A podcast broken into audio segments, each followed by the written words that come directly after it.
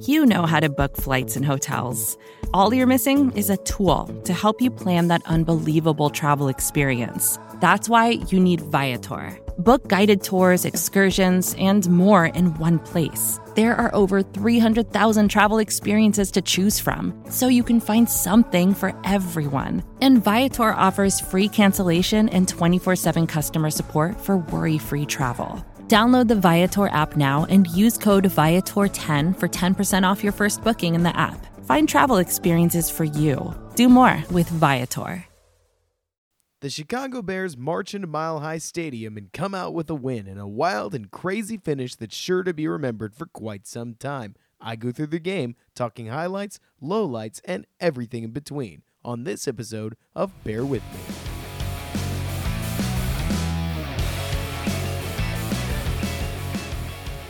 What's up, Bears fans, and welcome to this episode of Bear With Me, a Chicago Bears podcast hosted by yours truly, Robert Schmitz, on this, the Windy City Gridiron Podcasting Network, where folks like me, Lester Wiltfong, now Bill Zimmerman, EJ Snyder, and Jeff Berckes are all working hard to bring you the best content that we possibly can on a week to week basis. And with me drawing post game wrap up duties, that means it's my job right now to go through this Bears game and try to process exactly what happened, what can we take away from it, what went well, what went poorly, and what should we expect going forward. It's a lot to get to, so let's not waste any time. We'll jump in right now and start talking everything to do about this game. So, this was a weird one, very reminiscent, as many Bears fans said before the game and now say after, to last year's loss to Miami, in that the defense, especially in the second half, started to succumb to weather conditions that just aren't likely to be repeated throughout the rest of the season. Remember,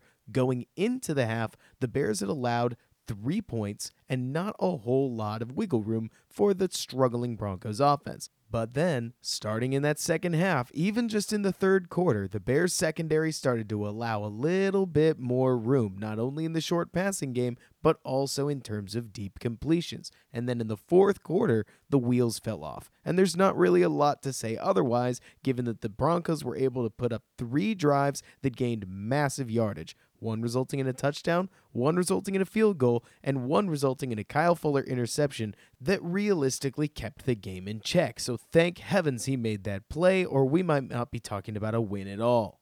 Obviously, it's going to be a simplistic thing to say, and it might very well sound like an excuse, but I mean it when I say that this Bears defense clearly got tired, they got affected by the altitude, and that shouldn't happen throughout the rest of the season because we won't be playing any more games at Mile High. Regardless, out of absolutely nowhere, it was the offense that saved the day because after Vic Fangio made the gutsy call and frankly the right one to go for two on the one yard line and put the Broncos up 14 to 13, Mitchell Trubisky and the rest of the offense, with the help of a roughing the passer call that's, let's say, a little bit dicey, leapt down the field off the back of a huge throw to Allen Robinson for 25 yards as Eddie Piñeiro knocked in a 53 yard field goal to send the Bears back to 1 and 1 and help the Bears avoid that 0 2 hole that, statistically speaking, only 10% of teams make it out of. This win was ugly. It was exactly what a lot of people at Windy City Gridiron predicted, but either way, it was much, much needed. For anybody who wanted a flashier, glitzier win, let's remember that since the NFL merger, the Broncos are an astounding 49 8 and 2 in home games in the first 2 weeks of the season. That is now 49 9 and 2 thanks to the Chicago Bears. Now, what's funny to me about this win is that, of course, what people want to talk about is they want to talk about the offense because Matt Nagy brought in last year as an offensive mastermind that was going to take the Bears offense into the 21st century, seemed to call a game plan very reminiscent of former Bears head coach John Fox. For those who don't believe me when I say that it looked a lot like John Fox, let me go ahead and give you the numbers. So the Chicago Bears ran the ball 29 times and threw it technically 27. And you're going to hear me say technically because when I went back, watched the tape, and charted every one of Trubisky's snaps play for play, I realized that he also threw the ball at or near the line of scrimmage about 12 times, meaning that between the runs and the throws at the line of scrimmage, the Bears allowed a playmaker to take the ball and run with it 41 times compared to 17 chances for Trubisky to drop back and truly pass. That's definitely still out of balance. I mean, 41 plays in the running variety to the 17 drop back passes is definitely still out of balance. But what's curious to me is that it is a total reversal from what Nagy was last week. And it tells me that, and I don't want to speculate too much here, Matt Nagy's faith in Mitchell Trubisky might be waning a little bit. This game seemed to suggest that Matt Nagy looked at Trubisky and said, Hey, bud, you aren't going to lose us this game. We're going to make sure you don't lose us this game. We're going to follow a very specific, safe game plan. And yes, Bears fans, this is shocking.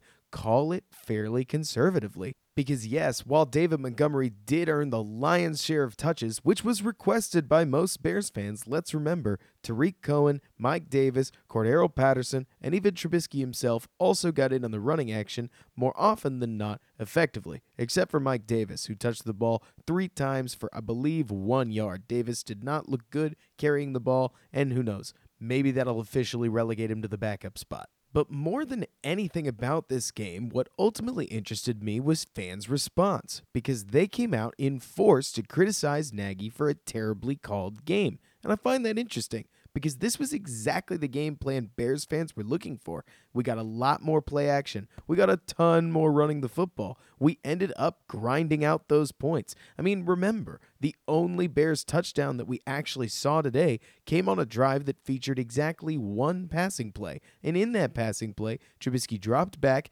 looked to his right, Robinson got held, so he looked back to his left, threw to Burton, and that ball glanced off a defender's shoulder and fell incomplete. Now, thankfully, the Bears got the holding call, and David Montgomery was able to make a Herculean effort to reach that ball into the end zone and effectively will the Bears onto the scoreboard. But outside of that drive, Matt Nagy seemed to display very little faith of Mitchell Trubisky, and Mitchell Trubisky seemed to make very little of what downfield chances he did have throughout the game. Again, I'll refer to the data that I was charting only just a few hours ago myself, where I looked at how far Trubisky was aiming to throw the ball, as well as the success rate or failure rate of any of those throws. And interestingly enough, outside of the 25 yard dart that Trubisky did throw at the end of the game, he was 0 for 7 on any throw that traveled 10 yards or more downfield. That's not very good. And certainly one of them, the throw that he had to Taylor Gabriel, where Taylor Gabriel settled into that soft spot of the Broncos zone before Trubisky airmailed him, thinking that he would continue running to ultimately get blasted by the safety, was a particularly bad example of one of these missed chances. Certainly not all of them were intended to be caught. I mean, I think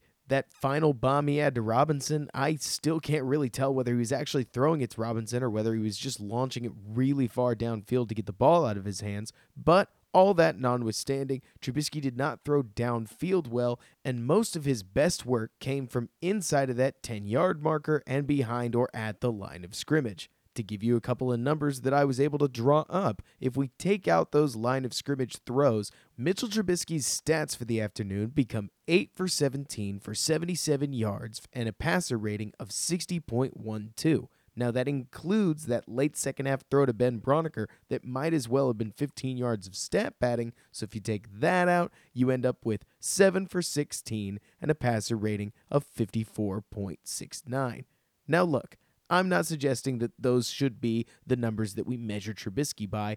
I just want to provide you, the fan, with as much data as possible in what is likely to be a raucous debate among the Bears community of was this Nagy's fault? Was this Trubisky's fault? Who is the big problem here? But let's be honest, Bears fans, we don't want to be negative right now. The Bears just did something amazing in that they were able to drive back and take the game away from the Broncos, steal victory from the jaws of defeat, even when it's often the other way around for our team, unfortunately. So, simply put, I just don't want to be too negative. To talk positives on offense, defense, and special teams, offensively, I thought David Montgomery and Cordarrelle Patterson looked really, really good and I liked a lot of the looks Nagy threw out, where, for instance, on one particular play that I thought might have been Nagy's best play call of the evening, he lined Patterson up in the backfield only two plays after Patterson had just raced down the left sideline for some 40 50 yard gainer and kicked him off to the right side of Trubisky. Uh, so think like slightly back behind Trubisky and off to the right. He also put two tight ends on that right hand side, so naturally, a whole lot of the Broncos' attention was diverted to that left hand side. The, the Broncos left the Bears' right hand side of the line. But when the snap came back to Trubisky, Trubisky handed the ball off to Gabriel, who reversed the other direction, had plenty of space, and picked up a really cool 14 yards, taking the Bears from roughly the 20 yard line to roughly the 6 yard line. It was a great call, and I loved seeing the way that Nagy mixed up the running game and effectively forced Vic Fangio into playing the shell game with who's going to get the ball. Is it going to be Patterson or is it going to be Gabriel? Frankly, I'd like to see Nagy expound on this because I think he did it really well in things like week two's game against the Seahawks last year, but who knows? Maybe there's a reason that Nagy only pulls these things out every once in a while, and ultimately, I'm just excited to see him a little bit more committed to the run. I ultimately do think it helped Trubisky a lot as he didn't have near as many close calls or interceptable throws, and the Bears were able to squeak out that 16 14 victory, in part, I think, because the Bears kept pounding the ball. Ultimately, this plan wasn't without its flaws, as especially late in the game, the Bears' offensive line didn't seem to be able to help out running back David Montgomery much, and the Bears actually ended up behind the chains often because of their commitment to running the football. But hopefully, over the coming weeks, Nagy will be able to get that straightened out. It certainly looked today like much of that running attack had been put in fairly recently, so Hopefully, that side of the offense will see some growth throughout the season. Certainly, next week's game against the Redskins is a great opportunity to tune that up. On the defensive side of the ball, I thought that everything that Chuck Pagano did in terms of dialing up pressure seemed to work like a charm. All throughout the game, it seemed as if Pagano's pressure would get home exactly as planned, and certainly because the end of the game is fresh on my mind, I'll point out the different nickel blitzes that they were able to bring Buster Skrine on and consistently cause havoc on a Joe Flacco who was, to be super fair to Flacco, getting the ball out very, very crisply and cleanly even in the face of pressure. Pagano seemed to harass Flacco as much as he could and make his day as hard as possible, very reminiscent to what the Bears were able to do last week on Aaron Rodgers, which I still don't think the Bears defense has gotten quite enough credit for. The coverage units, while ultimately not allowing a ton of points, seemed to get worse and worse and worse throughout the game, which, of course, we can chalk that up to altitude because, frankly, it makes a lot of logical sense. But I was a bit confused from time to time why Pagano and the rest of the coverage units seemed to be so content to sit back and allow those short underneath catches, especially when you had plays early on with guys like Emmanuel Sanders and Philip Lindsay getting way more yards than intended because they were able to catch those short balls and run with them pick up speed, break a tackle, you know how it goes. Regardless, I'll again mention that going into the second half, the Bears were pitching as close to a clean sheet as they could, with the Broncos only having amassed one field goal, three points, before things got wild and crazy in that fourth quarter, where again, they allowed 11, and Kyle Fuller came up with what is doubtlessly the defensive play of the game. This could sound a bit unusual, but I actually felt a little bit bad for Flacco on that Fuller interception because it was one of his rare mistakes of the day. Bears fans, if you're like me, I thought Joe Flacco was going to ultimately play much worse than he did against this Bears team, where he threw for about 290 some odd yards, and he earned every single one of them. He kept dinking and dunking. He stayed tight when he needed to. He delivered some very, very solid balls to running receivers against a Bears defense that was going to take his lunch money if he let it, and they sure tried to regardless of how often different Bears players seem to be a touch off their game. Certainly, that play early on, I, I believe it was a third down situation, even when Khalil Mack ran around the edge, got his arms on Joe Flacco, and seemed to just lose control of him as Flacco escaped and was able to convert the first down. Flacco played hard, and he gave the Bears everything that he could all the way up until the bitter end. So, from a player perspective and from trying to earn it, it I, it almost broke my heart a little bit that Joe Flacco then made that mistake, overthrew his receiver on the goal line, and it ended up in Kyle Fuller's hands. But as I'm sure you can guess, the Bears fan inside of me was completely comfortable capitalizing off of his error. Certainly, one of the defensive storylines that grabbed my attention, and you'll get that pun in a little bit, was how often Khalil Mack was able to draw holds on his lineman, number 72. Now, I bring up his number, 72, because it was a bit cursed. The Bears, 72, Charles Leno, certainly also drew two penalties, another holding call, and another hands to the face, which, interestingly enough, is exactly what he did last week. So that leaves Leno with four penalties in only two games, one of each, holding and hands to the face. So that might be something to monitor. But Mack got more holding calls than I have ever seen him get. A lot of people are saying he got four. He didn't. He got three because one of them came on that lineman while he was holding Isaiah Irving against the run. But regardless, Mack drew three holds. That really helps out your defense and is ultimately what you pay the guy for. Really helps Mack out too because it seems as if he's the kind of guy that gets held on pretty much every play or close to it, so it was nice to see the officiating bounce his way between Pagano's timing of different creative blitzes, even occasionally just sending that old school kitchen sink blitz that, whether it works or not, is always a treat to watch. Pagano and this Bears defense look like they are absolutely, without a doubt, unquestionably ready to roll throughout this season, and I'm very excited to see what they do from here. With threats to our nation waiting around every corner, adaptability is more important than ever. When conditions change without notice, quick strategic thinking is crucial. And with obstacles consistently impending, determination is essential in overcoming them. It's this willingness, decisiveness, and resilience that sets Marines apart. With our fighting spirit, we don't just fight battles, we win them. Marines are the constant our nation counts on to fight the unknown. And through adaptable problem solving, we do just that. Learn more at marines.com. One other defensive storyline, though, that I do want to note before I move on is the difference between Eddie Jackson and Kyle Fuller. Now, that might sound a bit odd, considering that I'm directly comparing a free safety and an NFL cornerback, but I want to point out a very unusual difference between the two. Kyle Fuller seems to get thrown at a lot, whereas Eddie Jackson recently seems to get thrown at as few times as an opposing quarterback possibly can. Eddie Jackson has become somebody that needs to be avoided, whereas Kyle Fuller, for as long as he's been a Bear, has always been somebody who I see getting attacked all the time. Now, this obviously will result in a lot of interceptions, and he picked up another one today. And if you think about 2018, it certainly resulted in a lot of interceptions then and was a big part of why he went to the Pro Bowl. But what I'm interested to watch as this season progresses is is Kyle going to get good enough in coverage to where people stop feeding the ball to his receivers, or is he going to end up continuing to allow many of the yards underneath that he's often made a name for? Certainly, I don't say this to overreact to a week two game against an opponent like the Broncos that is known for winning these games in early September.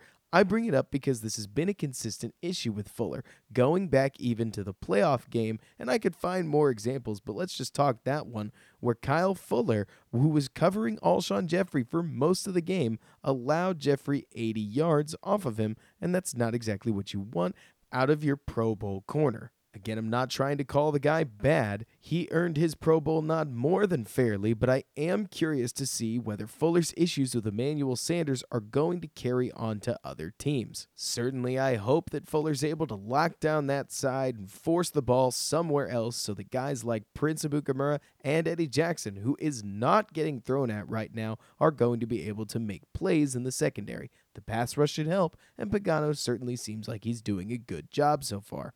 And finally, come on, Bears fans, you knew this was coming. I want to talk about special teams and how both guys who kick footballs today looked great. I want to start with the less obvious one Pat O'Donnell, who seemed to punt his butt off. It may very well have been the altitude helping those balls fly further and further and further, but at one point, Pat O'Donnell kicked a 61 yard punt, which was very, very helpful to the Bears considering that they'd just lost 11 yards on the plays prior. That was back when Cohen took that screen way too far backwards, uh, trying to take the, uh, the ball to the other side, and it did not work, and Pat O'Donnell was able to help flip the field with a 61 yard punt that then also had a penalty called on it and drew the Broncos even further backwards. He also kicked a ridiculous, outstanding 75 yard punt at one point that planted the ball on the Broncos' three. In general, Pat O'Donnell was on fire today and punted five punts for a net average of 57.4 yards. That is a very, very good day, contextually speaking, for a punter, and he looked like a man that deserved to be extended. So kudos to you, Pat O'Donnell. Considering that we played a 16 to 14 football game, that was very, very helpful. And if you thought we were going to go through this review show without talking about Eddie Piñeiro, you were wrong. Piñeiro came into the Denver game this week having only kicked one kick in a Bears uniform that actually counted in a regular season game, a 38 yard boot against the Packers, and he couldn't have been more clutch today, not only hitting the 40 yard field goal that tied the game for the Bears and the go ahead 51 yarder, which ironically enough is exactly the distance he was not allowed to kick when the Bears went for it on 4th and 10 last week. But of course, as you know, when Trubisky planted that throw to Robinson on the field with one second remaining and a 53 yard field goal standing in the way of the Bears losing 13 to 14 in a heartbreaking, potentially backbreaking game for the season, it was Eddie Piñeiro that stared down what he had to do and kicked that ball super hard right through the uprights. Literally everything that you could ask for as a Bears fan from your kicker. That was awesome. It totally validated all of the intensity that Piñeiro's had about his position because, in case you don't know, Bears fan, Khalil Mack is consistently one of the first people out on the field. He will often get out to warm up and stretch about three hours, a ridiculous three hours before the game, because he takes his craft intensely and seriously. Today, out at Denver, he was also joined by one other player, Eddie Piñeiro, who was out there warming up and doing the best he could to prep for his game. And oh boy, did that pay off. This kick was huge. And should the Bears make a playoff run, which I certainly hope they do, but if they do, they're going to have to figure out whatever's going on with this offense thing. They're going to need a quality kicker. A quality kicker makes a huge difference. I'm a firm believer that the biggest reason the Rams made the Super Bowl, besides that rotten DPI call, was Greg Zuerlein. So hopefully Eddie Piñeiro can come through and be that stalwart back there at the kicking position that gives the Bears a chance on almost any field goal range with the game on the line. I can't speak enough about this kick, though I certainly hope that it doesn't make it sound like I'm trying to diminish what Trubisky did, because Trubisky even had the wherewithal, after dancing around in the pocket a little bit, to throw that ball as fast as he could to Robinson so that Robinson would go down, which Interestingly enough, Bears fan, if you want to think about something crazy, all Chris Harris had to do to win the game was not down Robinson for a couple of seconds to make sure that clock went off. I understand that that is a total judgment call and it's not something that you should fault Harris for, but Harris immediately downing Robinson with a second clearly on the clock did a major favor for a Bears team that needed that chance to win, and then Piñeiro came out and did it. Major kudos to Piñeiro, and suddenly, out of absolutely nowhere, the crazy, kooky, wonky, wacky, batty kicking competition that the Bears put all these guys through looks like it might have yielded the guy for only a conditional seventh round pick should Piñeiro remain on the roster for two more games, and I'm just going to go ahead and assume that that pick is as good as gone. This kicking competition was wild, but lo and behold, with this 51 yard, 53 yard, and 40 yard performance, the Bears may have found their kicker. And altitude or not, this kick was huge, and we could not have asked for more.